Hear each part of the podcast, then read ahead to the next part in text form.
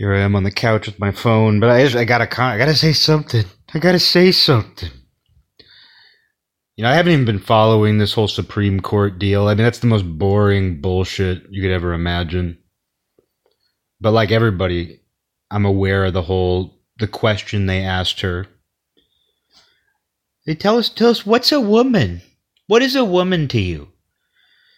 I don't know, I'm not a biologist. It's a good joke. I have the best answer to that though. I have the best answer. Which, if you were to ask me, if it, I mean, I'm imagining this scenario where I'm sitting there. I mean, imagine that's my dream. My, I don't want to be a Supreme Court justice. That's hell. But I would love to sit in front of the whole world and just answer questions like that. Like imagining them asking me, "What's a woman? What is what is a what is being a woman? What what does it mean to what is a woman? I don't even know what the exact question was, but it was along those lines. But if you were to ask me that, if you were to ask me what is a woman, I would say I know one when I see one. I know one when I see one. That's the truth. Put a woman in front of me, put somebody in front of me, and ask me if it's a woman, if you want to know the answer. Easy. It's the easiest. That's the easiest question. It's like a slam dunk. Like that's like getting a test in front of you in school and realizing you know all the answers.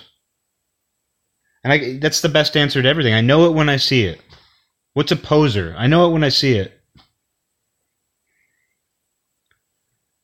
What's a what's a this what's a such and such? I know it when I see it. What's a black person? I know it when I see it.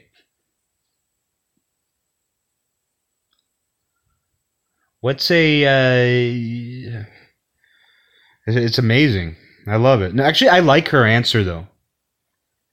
I like her answer. I don't know. I'm not a biologist. It's a good answer to anything. It's a great answer to anything. What's a human being? I don't know. I'm not a biologist. I mean, it's like it's like the perfect like. Uh, it's like it's like the perfect uh, dismissal of a question. You're gonna play, and you can use it for anything. I'm gonna start using that. I'm gonna start using it. I'm, I'm just trying to think of different questions somebody could ask me, and I could answer that. I mean, I, there's so many I can't even narrow it down. What's a tree? I don't know. I'm not a biologist. What makes a tree a tree and not a bush? Not a bush. Make some jokes there. I know it when I see it. Now we're sick.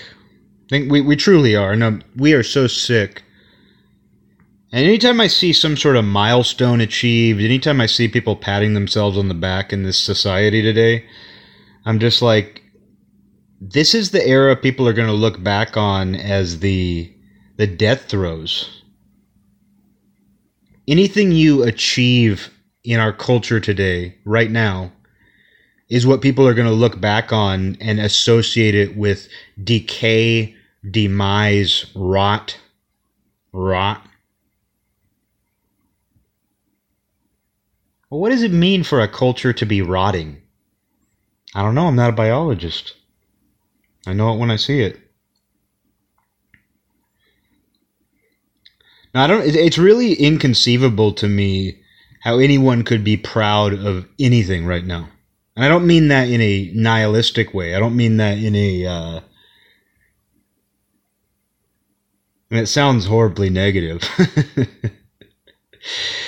but like, I really don't. I, I don't see how you could be proud of of some sort of public achievement in this environment. There's plenty to be proud of on a personal level. I don't mean for that to be too sweeping. Like, there's plenty to be proud of in your life. But I don't see how you could be proud of anything that gives you accolades. It's just, and I mean, that I would love to be in a situation.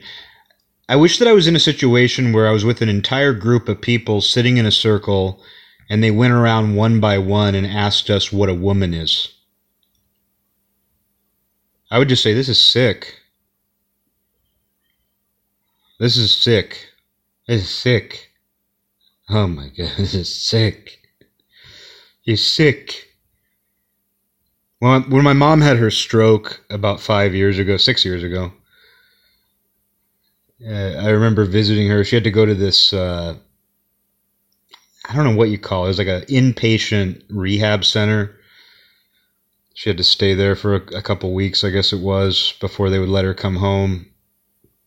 And she was the youngest person there and the healthiest. She bounced back from her stroke really well. But almost everybody there was ancient and bordering on comatose in some cases. Like they, they had a ward they had a, a, a, section of the place and you, you could go up and look through this glass window and it was just a room of people who were just gone. Like they could still kind of walk and stuff but they would all they would just put them in a big room together. And my mom said there was an old guy there and he was gone. And if you walk by him he would just reach out and poke you. Everybody who walked by he would just reach over and poke. And i'm like yeah that's that's like the only that's his form of communication now.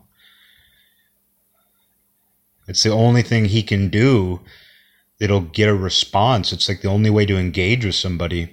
I like that guy. I never met him, but I like him. But what, what got me thinking about my mom's stroke and the, the whole like rehabilitation facility is one time I was walking by a room and it was obviously like an like a middle aged son visiting his elderly parent and I just overheard some sort of stressed out conversation. And the son said, You're here because you're sick, remember? And he had that sort of accent. He had this sort of, I don't know what that is. I told my friend Nick about it after it happened, and he was like, Oh, it's like a 70s movie. You're here because you're sick, remember? You're here because you're sick, remember? He really did have that accent and it wasn't a New York accent. It was kind of like there's that weird accent, like some newscasters, kind of a, a Kennedy. Yeah, it's kind of a, a Kennedy family accent, like a JFK. Yeah, it's exactly what it is. I guess that's Boston, but it's it's not really. It's not. It's not like Southie blue collar Boston. It's like this sort of educated, old timey Boston movie accent. It's an old time. It's it's a, a '70s old timey educated Boston ex- accent. You're here because you're sick, remember?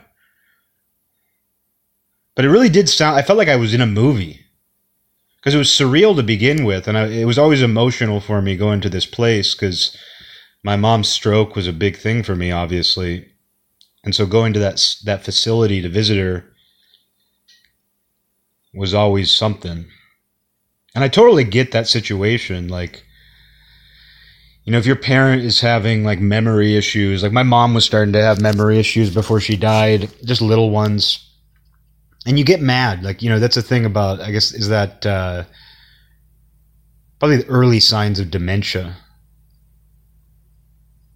And you get kind of mad. Part of it's fear.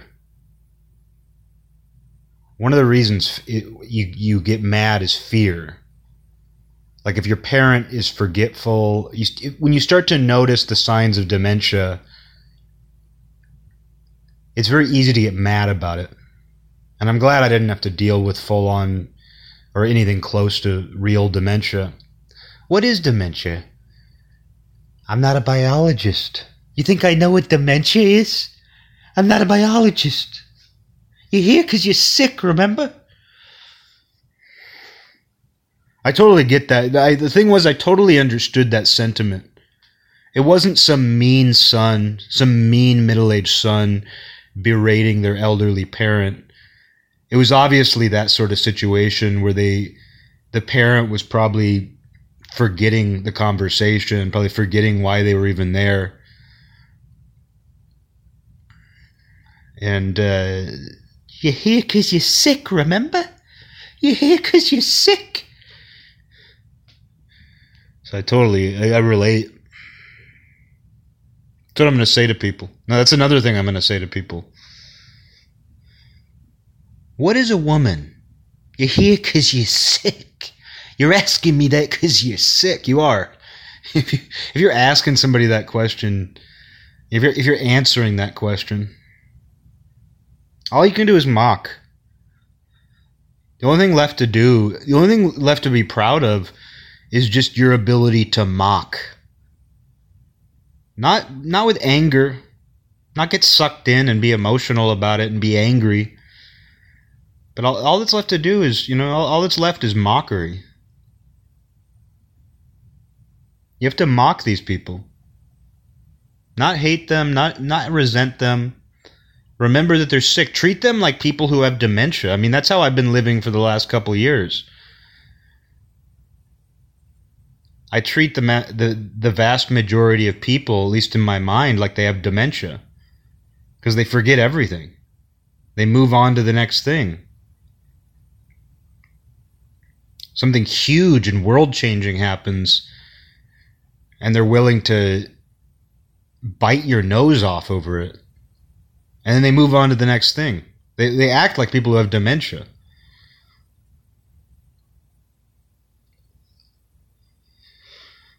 You're here because you're sick. You're here because you're sick. You're here because you're sick, remember? You're here because you're sick, remember? You're sick because you're here. Maybe that's it.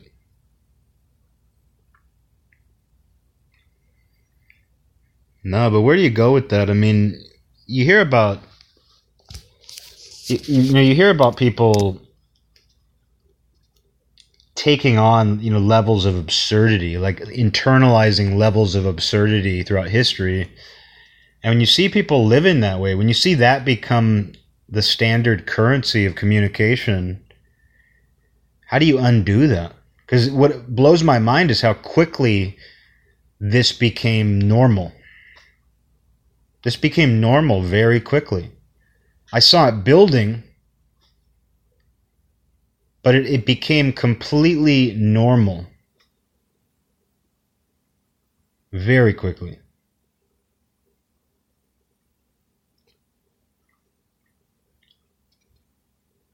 And it's totally unsustainable. Because it does involve so much cognitive distance. We're going to see like huge levels of cancer. We're going to see a lot of people with cancer because they're maintaining such a, a high level of cognitive dissonance and they're so worried, they're so stressed, they're so anxious about these things too.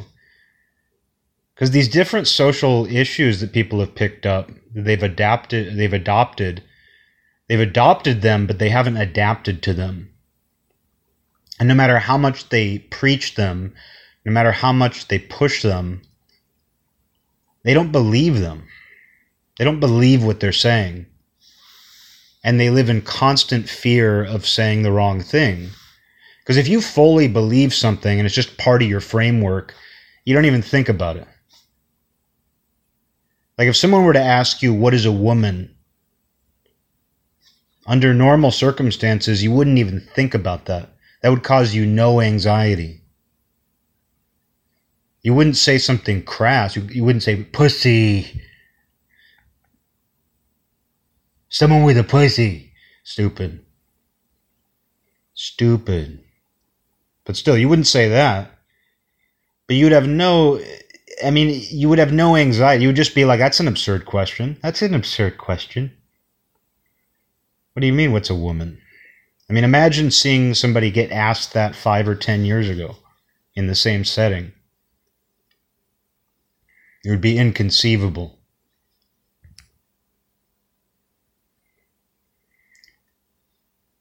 What's a child? What is a child? I don't know. What makes a child a child and an adult adult an adult? what makes I can't even say it. What makes a child child and an adult adult? What makes child child? What makes child adult?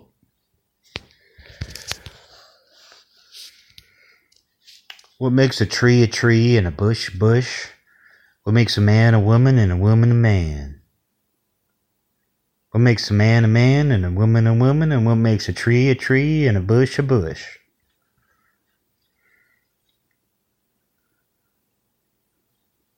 What makes a, a poem a poem and a song a song?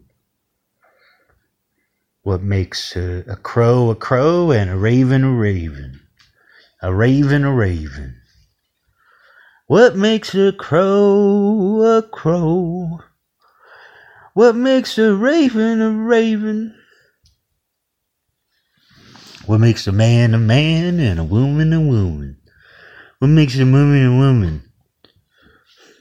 Stupid, but I'm I'm enjoying. I need I need a good I need to cleanse myself with just the dumb, the dumbest of the dumb. I need to cleanse myself which is the dumbest of the dumb. Dumbest of the dumb. You here 'cause you're sick, remember?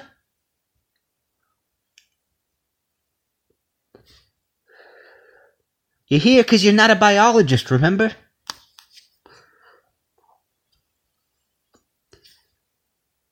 I remember in high school, I took this sci fi class. It was one of the cool electives. They didn't have very many cool electives. I hear about some schools, some high schools have these amazing programs. My school just had like some class where you, as an elective, you watch sci fi movies and write essays about them. But we watched The Time Machine, I think it was. And uh, this there was this kid. He's the same kid that I talked about who I got in a, my one and only school fight with, and I got suspended and he was just a you know I've mentioned him before, but very opinionated kid who had no friends. But he and I we managed to to get along despite the fact that I kicked him in the stomach a few times, and we both got suspended in seventh grade or whatever year that was. But we had that class together, and he would always have some opinion about the movies we watched. And there's a time we had a sub who was just this kind of like you know, just like a deadpan, stern, middle-aged man. And the kid raised his hand after we watched the Time Machine. The sub was like, "So what'd you think?" And that kid raised his hand and he was just like, "I didn't like it because of blah blah blah." And the sub just said, "What are you, a critic?" Yeah, because you're sick. Remember? Say it to high school students. You're in school because you're sick. You all thought you were here to learn. You all thought this was just what you had to do. The government sends you here to get an education. The real reason you're in school is because you're sick, remember? It's a good thing I'm not a teacher. But that guy's that guy's response, the kid just like gave his opinion on the movie. The teacher just said bluntly, just what are you, a critic? And he meant it. Like he he he he's it's like one of those dads who thinks you shouldn't have an opinion on a movie. Who are you to have an opinion? Who are you to have an opinion on a movie? You're not a critic.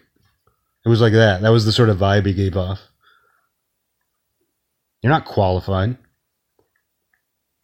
But I'm imagining a scenario where somebody says something and the response is just, What are you, a biologist? What are you, a biologist? You're here because you're sick.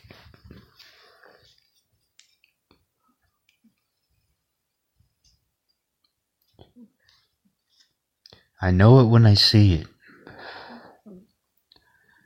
Now, it does fit in with the era of experts, the era of fact checkers, taking things that are obvious and then saying we have to defer to these other people who are faceless. They're like an anonymous jury somewhere. Every time I see that, every time I see a headline, and I see it a lot, where it's like fact checkers say, Experts say it's so faceless, and it's supposed to be. The whole point is the facelessness of it all. The whole point is that you can't actually think anything on your own. And I, have I've just ended up one of those. I've, I've ended. I've turned into a hot topic T-shirt. Just like they don't want you to think for yourself. Does seem that way though. I mean, it, I, I haven't willingly turned into a hot topic T-shirt. The world has turned me. The world made me into a hot topic T-shirt. I'm a really baggy. What I am these days is I'm a very baggy black hot topic T-shirt resting on the buxom breasts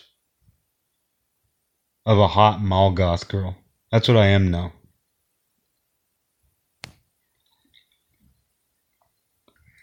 But that's the idea. The idea is who are you to think for yourself? Who are you to think about anything? We must defer to these faceless experts. We don't know who they are. We don't we don't need you to know who they are. Turns out they're like BuzzFeed interns. That's that's who they are. They're Snopes editors. I, I wish I was kidding. Excuse me, what's a woman? Can you answer that question for us? What what what's what is a woman? What does it mean to be a woman? What do you think I am? A, a Snopes editor? What do you think I'm sick? You can't engage though. I think the best weapon is disengagement. It is not playing into that game.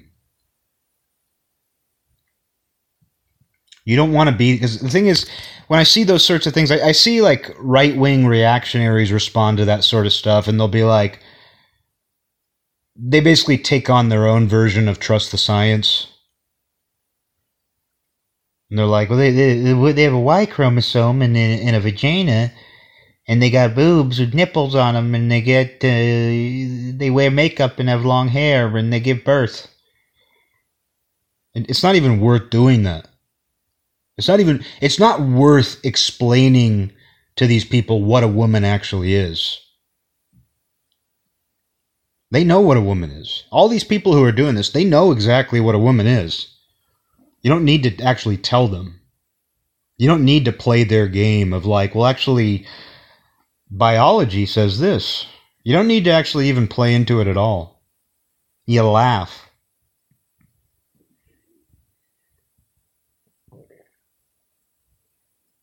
When you play a sick game, you become a sick player. Dude, you're just a sick player. You're a sick player. Sick player. Hey, sick player. That's how I greet my friends. I say, hey, sick player. My friends, we're all, we're, that's our gang. We're the sick players. The almighty sick players.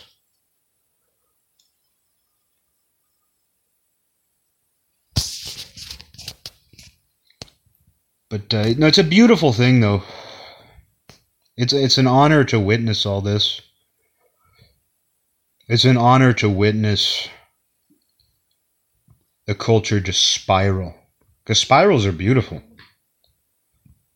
You know, if I was some large entity, if I was a giant bigger than the earth, and I was just, I had a top down view and I was just watching the culture spiral, it would just be like watching water go down the drain because that's exactly what it's doing. It's water going down the drain.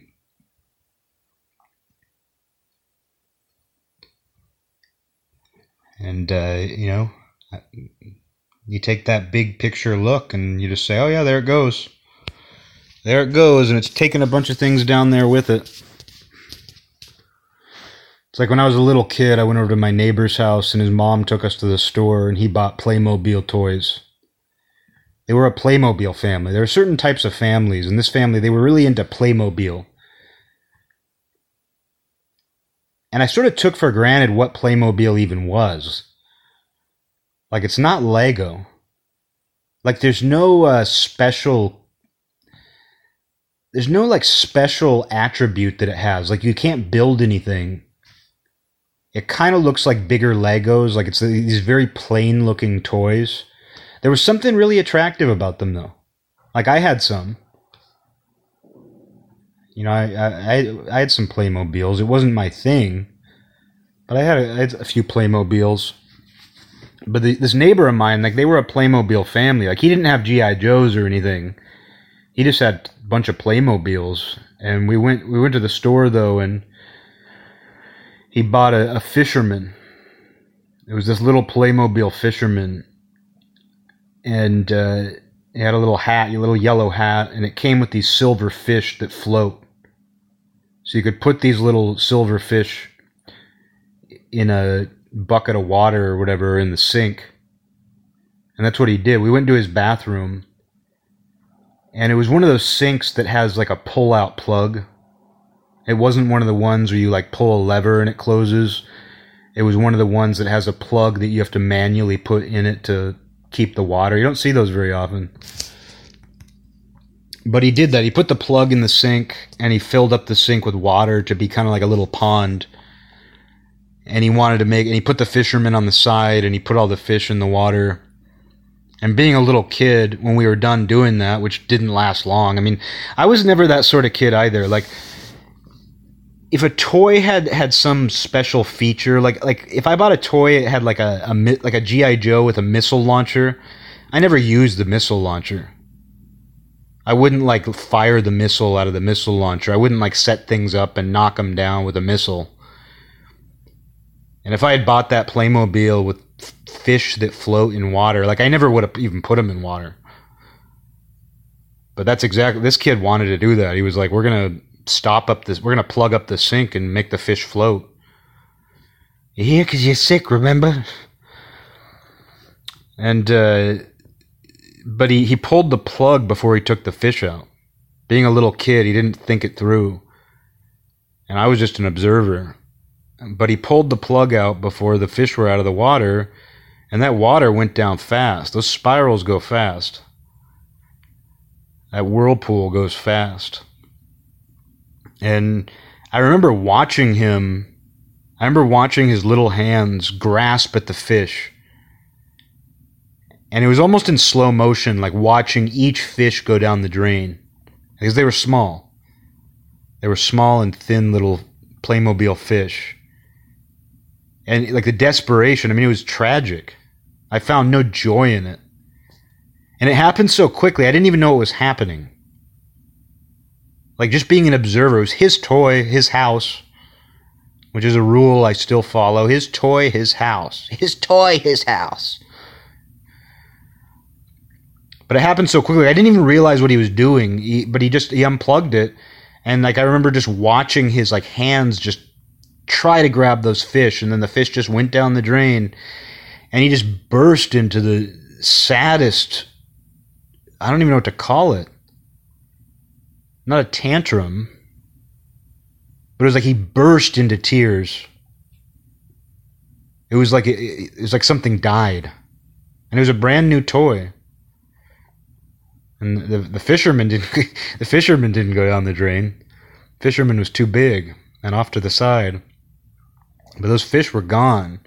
Those fish are down in the sewer. Those fish have a whole new life. They have a whole new lease on life. When we bought that when we bought that Playmobil an hour earlier, those fish didn't know that they'd be living in the sewer an hour later. but he was like grasping for him. And he lives in this area now.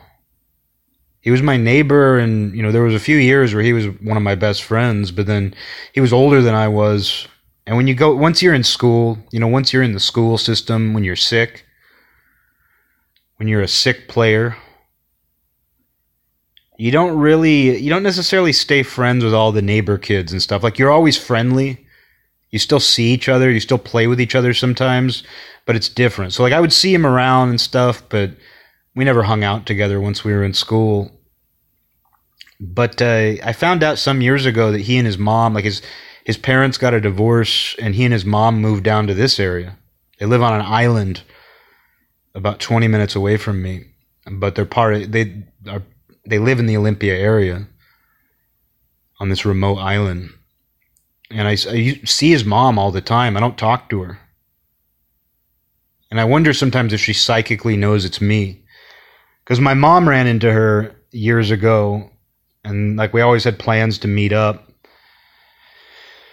And she works in the bakery of a grocery store that I went to every day for like 10 years. It's like the fancy grocery store. And sometimes I'll go there once in a blue moon and I'll, I'll see her behind the bakery counter and it's, it's surreal because I'm like, I saw those fish go down the drain in your old house.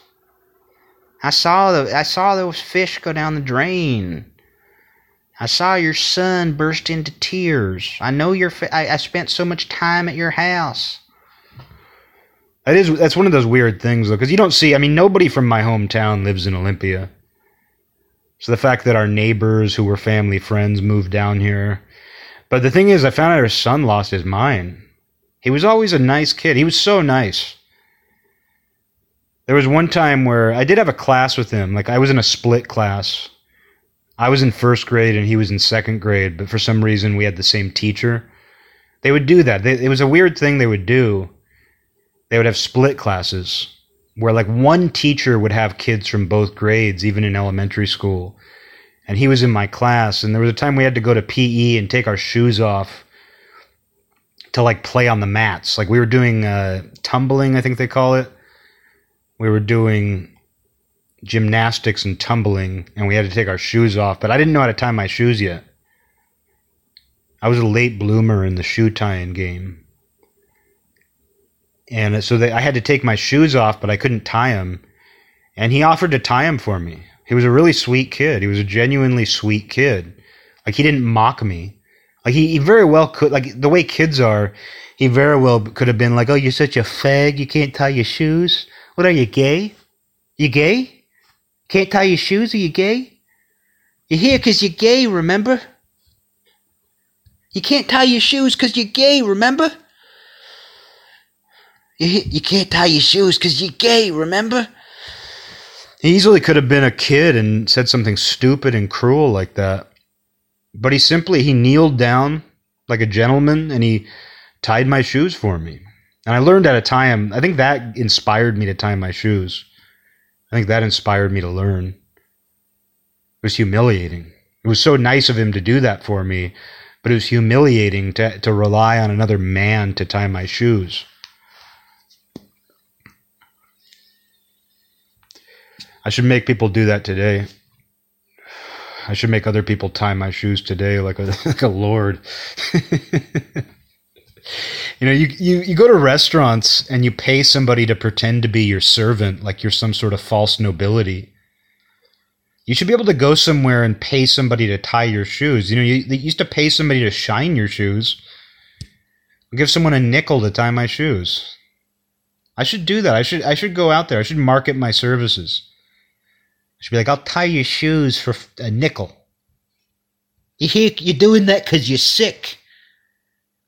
You're tying people's shoes for nickels because you're sick, remember? I mean, it's something homeless people could do. Homeless people could do that.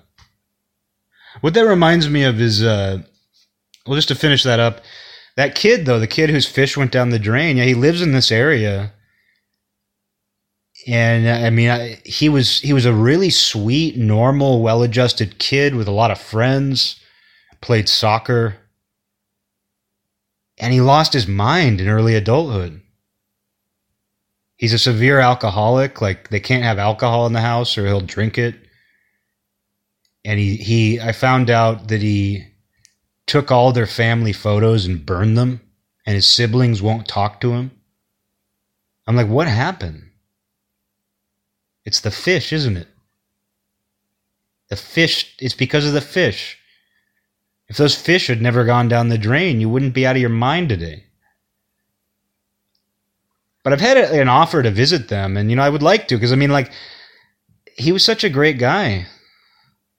He was always just such a great guy. And then, like, hearing that now that he's like 37, he burned all of his family photos and he he you know he he drinks until he loses consciousness and he's apparently really mean.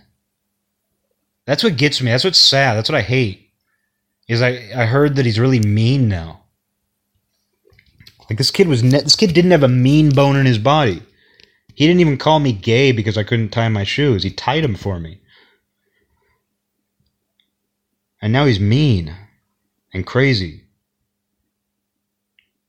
And he sent me a weird message on Facebook. Like he's and he's even he's using a different first name. He's going by some new first name that's not his middle name, I don't think. But he messaged me online and it was it was a nice message. It wasn't maybe he's not mean. Maybe he's just mean to his family. That's what I've heard. I've heard he's mean to his family. But he sent me a nice message, but it was weird. And he sent apparently about a year earlier, he had sent a message to my sister. apparently they had seen each other at a wedding a few years ago. And like five years later, he messaged her on Facebook apologizing for the way he acted at the wedding, but he didn't do anything at the wedding. Like I asked her, like, what did he do at the wedding? and she said nothing. Like it was fine. We just said hi, and that was it. And so it sounds like he had a complete mental break, and it's sad. It sucks. I'm not making light of it, but uh, it's it's because the fish went down the drain. I know maybe I have the secret to cure him, which is like, hey man, sit down. I know things are bad. Do you remember going to the this and what's funny is the store where we bought the Playmobil, where we bought his Playmobil Fisherman, it was called Pinocchio's. And it was one of those toy stores that doesn't have anything cool. I mean, Playmobil was cool. I thought it was cool in its own way. But it was one of those children's toy stores. It's like educational toys. Those were the worst stores in the world.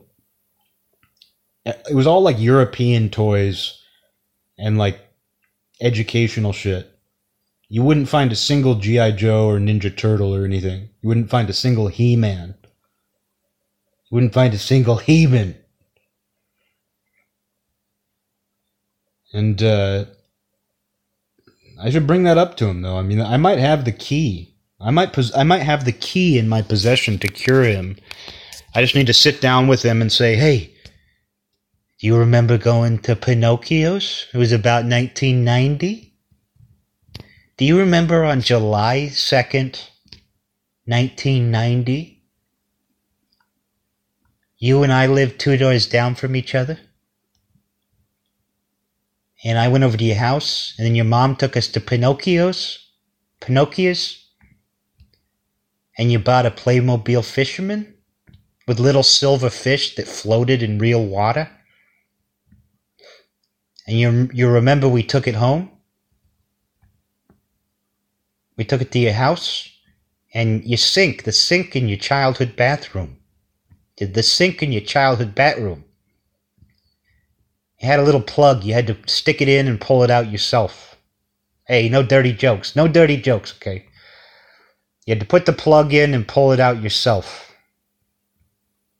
So you plugged up the sink and then you you filled it with waters and you put the little fishes in it and they floated, remember? And you remember what happened then? Remember what happened? You pulled the plug before you took the fishes out. You pulled the plug before you took the fishes out. And then they went down the drain. They went down the freaking drain. You, you're here because you're sick. There are there were signs though. I mean, there were little things. There was only one thing actually. Like there was a story that I think like his senior year of high school, it came out because he, he drove a suburban that he inherited. And the gossip mill in my little community where I lived, word got around that he had taken the suburban onto this onto the field of this park and went off-roading. And this is not a place where you drive. Like this is like a baseball field and uh, like a kids park and he apparently drove the Suburban onto the grass field with a frickin' Suburban, which is huge, and like did did uh, wheelies or whatever you do, did figure eights, and put ruts into the field, and he and then like a guy reported him and he denied it, but I was like, that's not like him at all. That's not the kind of thing he would do. That's that's really destructive for him. Like he didn't he made beads and shit. He was like a little hippie kid. His family they weren't hippies really, but like he would make uh, he would make beads out of Fimo, which was kind of this clay. Fimo was this clay that you could uh, like you could get different colors of it, and like sl- they had tools for it, and you could make it into shapes, and you could uh, make designs. And he was really good with it. He was like the Fimo kid and he would sell them. like at arts and crafts fairs and stuff. He would make these little beads and necklaces and designs, and they were really well done because he was a talented artist. He had a really a great natural talent for art,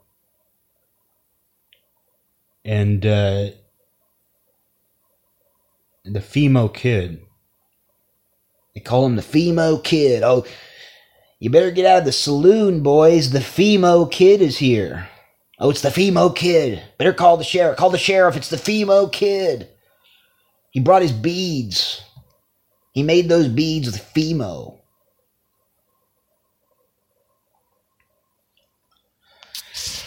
But uh, yeah, he was this really peaceful, laid back kid. And like hearing that he did this off roading at a public park, I was like, yeah, he's a teenager, and maybe he and his friends kind of pressured each other into doing that. It's not the worst thing in the world you could do. I'm not. I'm not acting like that's the worst thing in the world. It's something a teenager would do, but it was so unlike him. And then now hearing that he's in the condition he's in I'm just like, huh. It all started when those fishies went down the drain.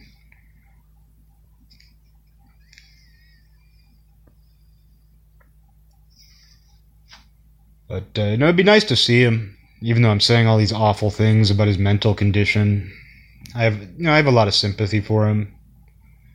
Just, but it's shocking. It's the last person in the world you'd expect. The last person you'd ever expect to be burning family photos and to have his siblings because his siblings loved him. He loved his siblings. It's really freaking sad. He loved his siblings.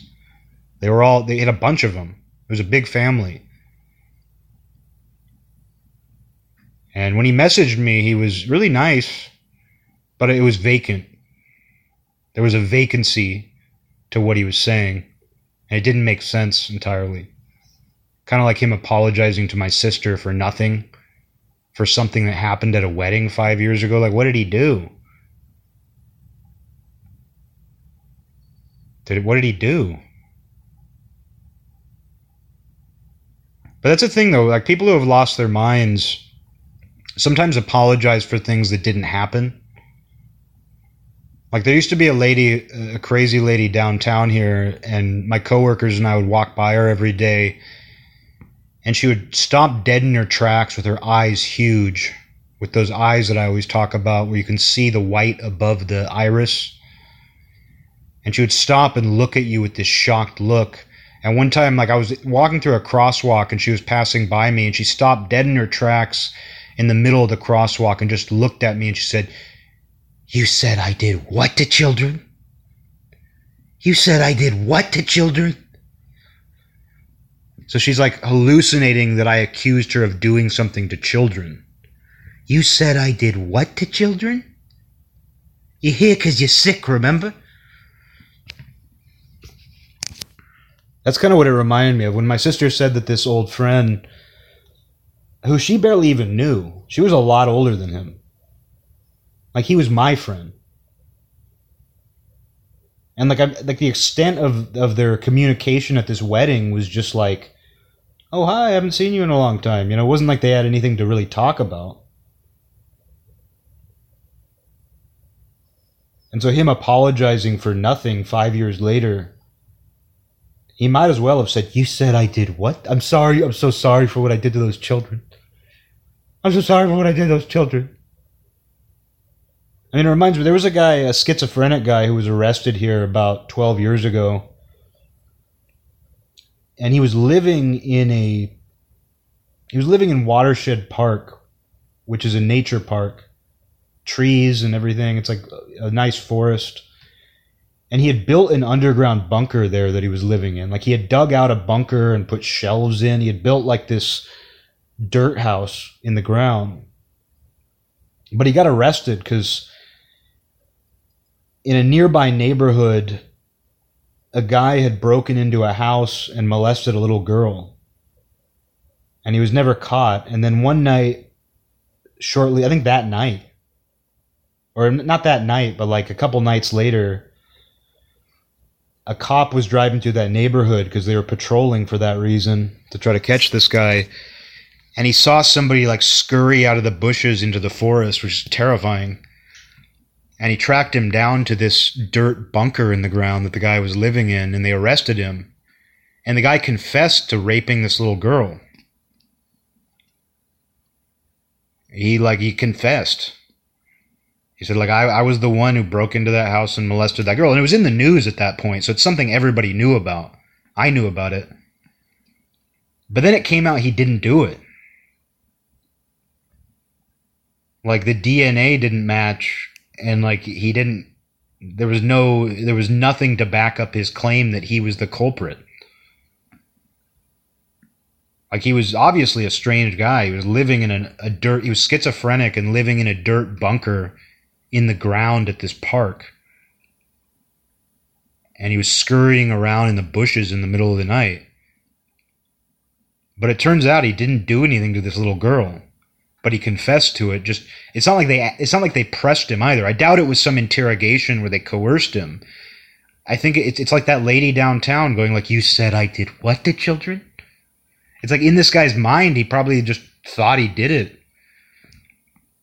It reminds me too, like in high school, uh, two of my friends took a bunch of Robitussin.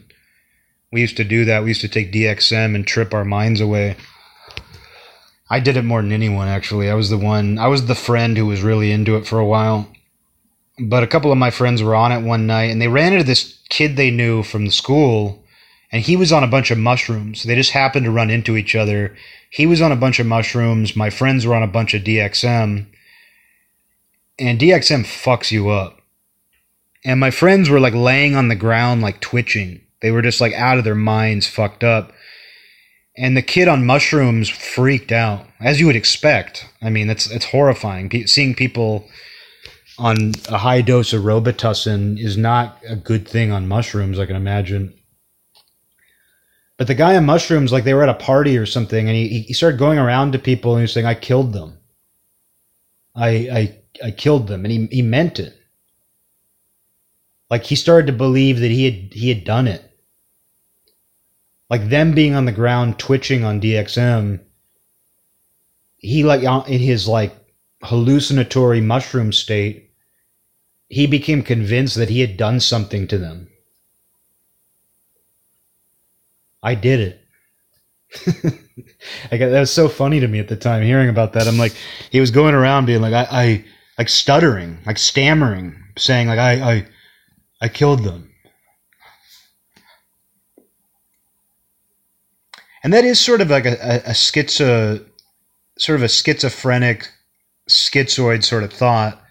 The idea that everything you do is causing everything that is happening around you.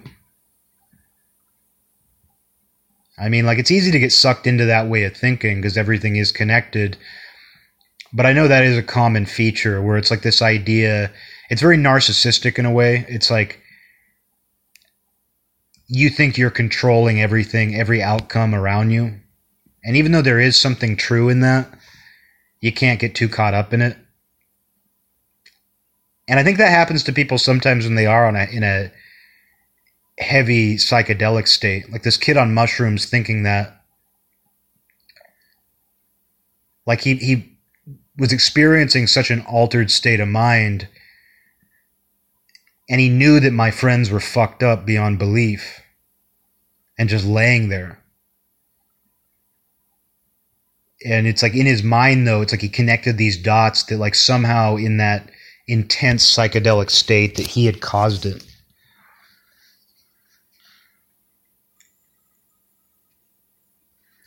I just wish I could have been there to see it. I met a dude a couple days ago who has a DXM tattoo. Actually, that's funny.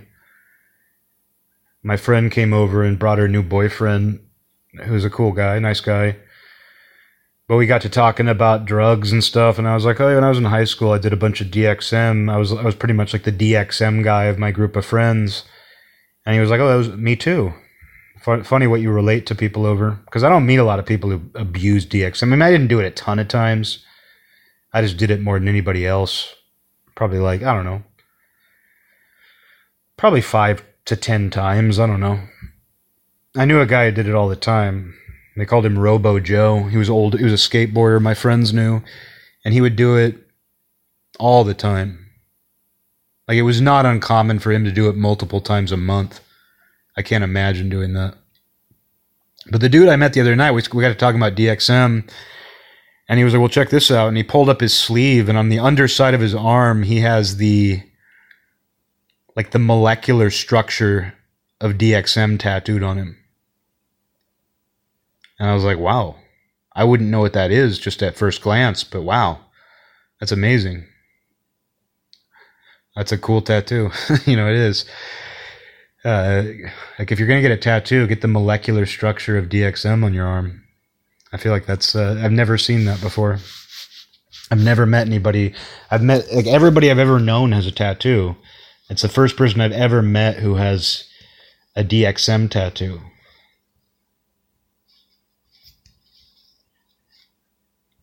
Um, I feel like I had something I wanted to go off onto. You're here because you're sick, remember? Feel like there was something I was going to hit on. It was, re- it was relating to the fishes, to the fish.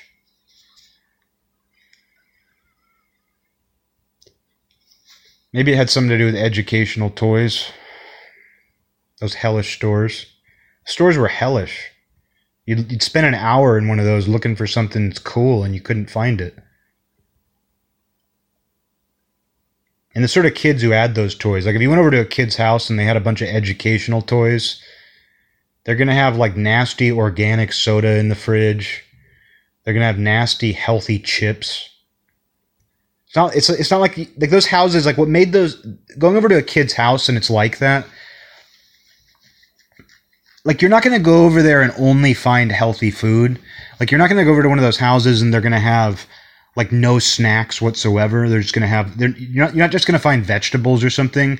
You're they're going to open up the pantry and offer you a snack and it's like these health chips which are worse than anything. It's like worse than an apple or something. And that's something I can say about all my best friends growing up is that didn't matter who they were, what their economic bracket was, what their family was like. Like all my friends, including my family, you go over to their house and they just order a pizza. They give you Pepsi and a pizza. Pepsi and a pizza. That's just what they did. They knew that that was conducive to kids hanging out. Kids hanging out. But there was a kid, I knew a kid, and you would go over to his house and it was like this nasty organic soda, flavorless organic soda. And some kind of chips that I, I don't even know the name of them. I know what they look like. But they were like whole grain something something chips that you just hated. You'd rather have nothing. And no action figures, just like educational toys, like stuff that's like supposed to prove to like provoke your brain to learn. And he's a woman now. He is a woman now, which is crazy. Found out a few years ago that he's a woman. And he, he's the one that I've talked about on here who he turned 18 before everybody else in school. And right after his 18th birthday, he asked me, Draw me, I want you to draw me an image of a Grim Reaper pointing. And I was like, You want that? I would love to draw that. Because he, he wanted it up on like on his deltoid and bicep. He wanted it, it was going to be big. He wanted his first tattoo to be a Grim Reaper pointing and it would cover his upper arm. But he wasn't that kind of kid. Like, he wasn't a biker. He was a really normal mainstream kid who played soccer and just listened to whatever popular music was around at the time. He was a totally normal kid. He was not into anything dark. He's the last person in the world that you could ever imagine would want a tattoo of a Grim Reaper pointing. So what I did is I drew him the molecular structure of DXM. No, but uh, I was like, I, would love to draw that. I, would love, I'd love to draw that for you. But I was taken aback that he wanted that. Like, and clearly the idea was like he just wanted a tattoo. He didn't care what the tattoo was. He just wanted a tattoo. And whatever I would have drawn at the time would have been like a prison tattoo. Like I would have drawn him probably like a Grim Reaper pointing, and he wanted to be pointing at like you. It was it was supposed to be like a point of view drawing, where like the Grim Reaper is like pointing at whoever is looking at it. And I wish I would have done it because uh, it would have been like a prison or a biker tattoo if I had done it because my drawing skills weren't as developed, and it would have been me at 17 years old drawing a Grim Reaper pointing but he, it was obvious that he just wanted a tattoo and he didn't care what it was. Because I mean, that would have taken me a little bit. Like I would, this is going to go on somebody's body. I'm not going to draw it in an afternoon. I'm going to think about it. But he asked me to draw it, and like uh, less than a week passed. It was like I don't even think it was a full week. And he comes into class and he goes, "Oh, I got a tattoo," and I was like, "Oh." And he pulls up his sleeve, and it's the Sublime Sun the band Sublime has that logo that's like a sun with a face. So he, in the span of a week, he went from wanting a Grim Reaper pointing to just impulsively getting the Sublime Sun. Like I, I never even knew he was a Sublime fan. That was the most popular band as far as like my class went. Like everybody in my grade loved Sublime. I never even knew he liked. I, I didn't even think of him as a Sublime fan. And then now to think that he's a woman now with a Sublime Sun on his arm. That's crazy. Shows you that you can't predict things.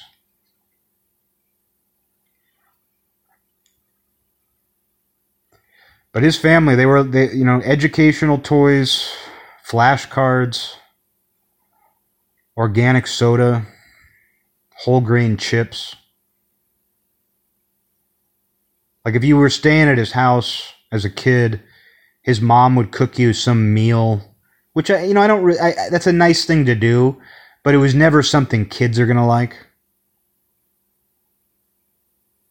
Whereas, like, if you went over to my other friends' houses, it was like, we're ordering you a pepperoni pizza. What else you want on it?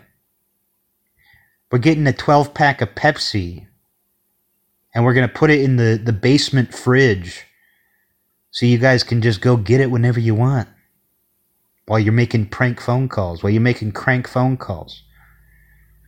You're here because you're sick, remember?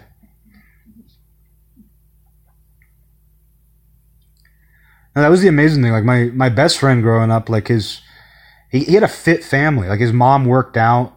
She was like a gym rat. His dad was like a former gymnast and a businessman wore a leotard under his suit. No, but really, like he had a he had a fit, athletic family. There wasn't a single fat person in that family. But if he was having friends over, Doritos, pizzas, his room was in the basement. It was this amazing room, and it connected to the garage, and it connected to this weird little like social club it was they had this weird little like like his room was in the basement, but then there was a door to another part of the basement that was unfinished. So it had like a concrete floor and like wood paneling or something. And they just had storage in there, but then and like a bare light bulb with a, a pull cord. And then they just had like a folding card table set up. So, you know, we used to use that as kind of like a little social club and hang out in there. And then a fridge just like stocked with Pepsi that was my kind of environment. That's what it should be like to go to a friend's house.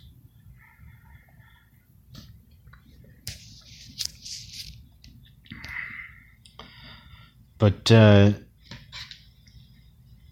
no, not not a single educational toy in sight. They had a closet. You go into this closet, big closet, big closet, and it's just filled with toy guns and costumes.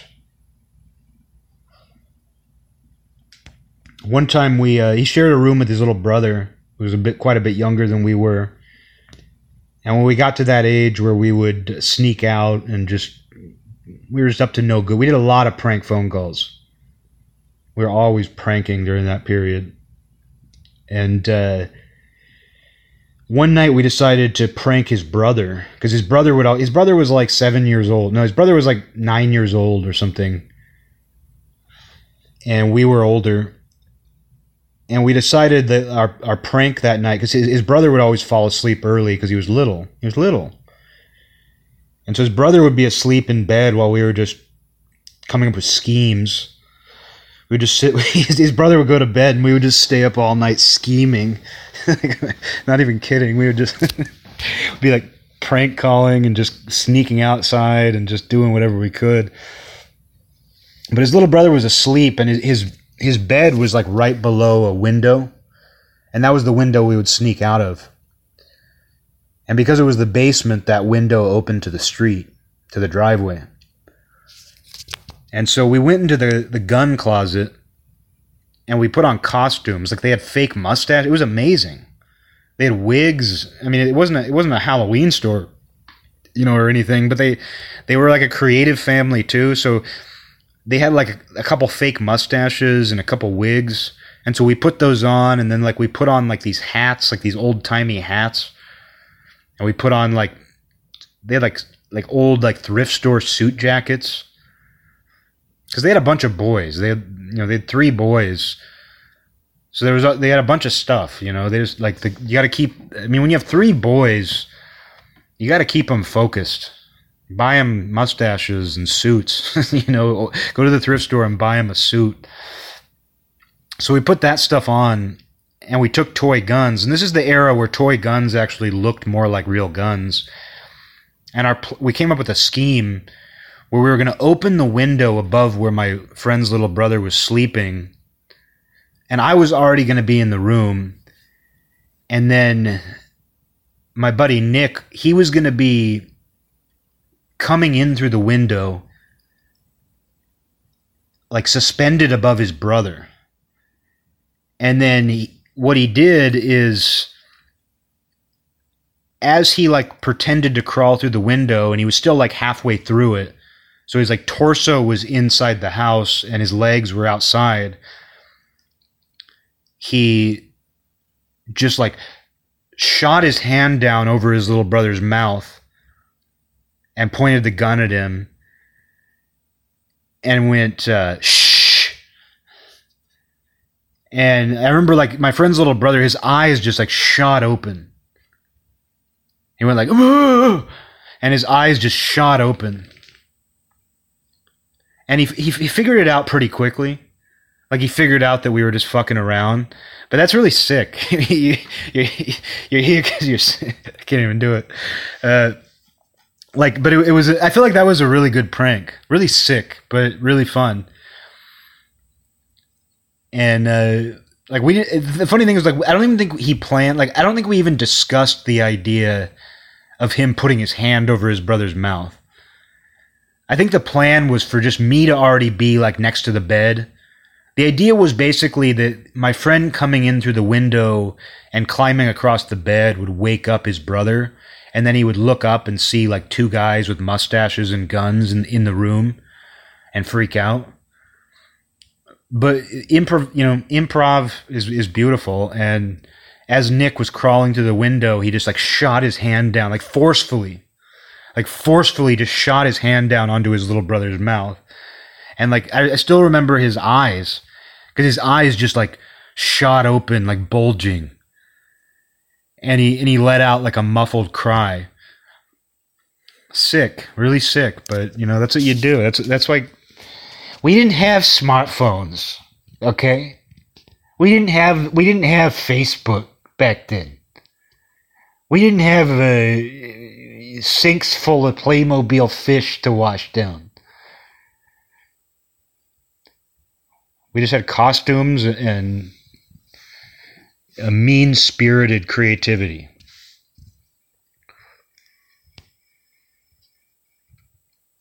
But thinking about sneaking out is wild. Because once we became young teenagers, we did it every, every time there was a sleepover. And we would have sleepovers like every weekend at somebody's house. And pretty much no matter who it was, we got into the habit of either sneaking out through a window or just like quietly leaving. And we would just run around in the night, middle of the night, drinking Pepsis, getting all that caffeine. And then we would just run around. We'd go to parks. We would uh, we wouldn't trespass, but we'd kind of like look at people's windows. We would just we would just be free. But when I look back on that, we were tiny. We were like 13 years old. We looked like kids. And I can I totally understand why your why parents wouldn't want you to do that. I mean, it was a safe community. It wasn't like we were doing this in the city or something.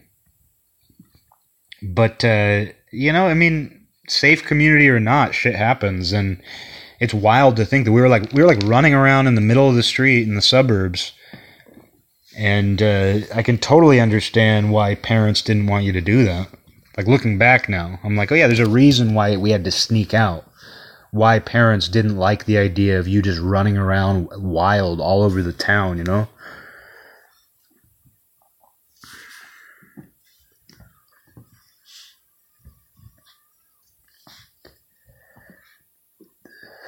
But I mean, I, I do truly miss that. I do truly miss being able to do that. And, uh, you know, uh, we weren't exactly biologists. It's not like we were biologists out there. We were just boys. We weren't biologists, we were just boys. But thinking about that level of freedom, the fact that a fun idea for us was to dress up like burglars, like old timey burglars. You know, it wasn't like we dressed like thugs when we scared his brother. We dressed up like these old timey burglars with like old timey suits and mustaches and guns. But like the idea of just like, oh, hey, you know, we can watch TV and movies all night. Or, you know, once we get 10 Pepsis in us each, we can make prank phone calls all night. Or we can sneak out and just run around like animals. People don't do that. As adults, adults don't do that. I don't I don't see kids today doing that.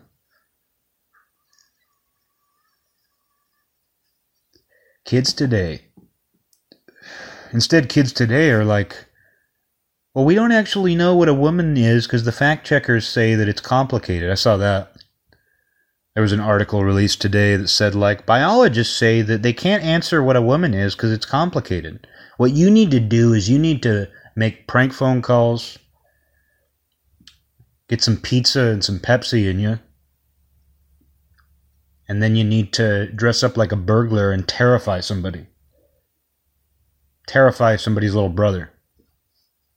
That's what you need to do. You need to oh it's complicated uh, what a woman is oh that's very complicated and we need we need to consult with the fact checking biologist to figure that out what you need to do is come up with a scheme. Come up with a fun scheme tonight. Don't go on the internet anonymously and talk shit to somebody. That's not the same thing.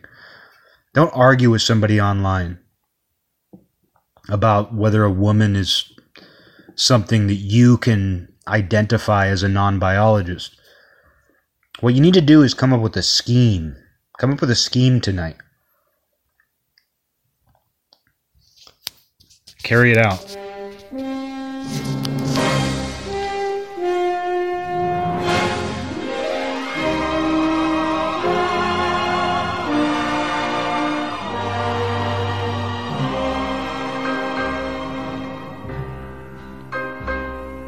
This land is mine. God gave this land to me this brave, this golden land to me. And when the morning sun reveals her hills and plains, I see a land where children can run free